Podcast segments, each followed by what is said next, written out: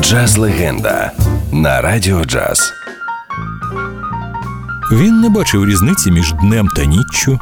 Він не бачив різниці між церквою та ліжком, і там, і там для нього жив дух любові. Він не бачив різниці між чорними й білими.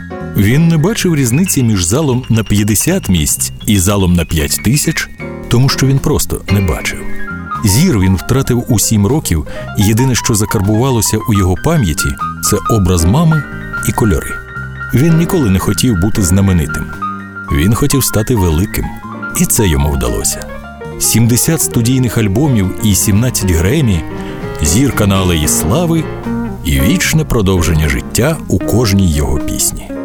Не маючи можливості спостерігати за світом довкола, він створював власний пристрасний світ, у якому гармонійно переплітався джаз, рок-н-рол, бугі та госпел. Його називають батьком не тільки його 12 дітей від 9 різних жінок, а й батьком соулу. До речі, він був хорошим батьком своїм дітям, кожен з яких отримав від нього по мільйону доларів. За його темними окулярами була магія, а його посмішка творила дива. А ще його пісні забороняли на радіо через надмірну сексуальність. Один із своїх мегахітів він створив просто на сцені, тому що треба було потягнути час.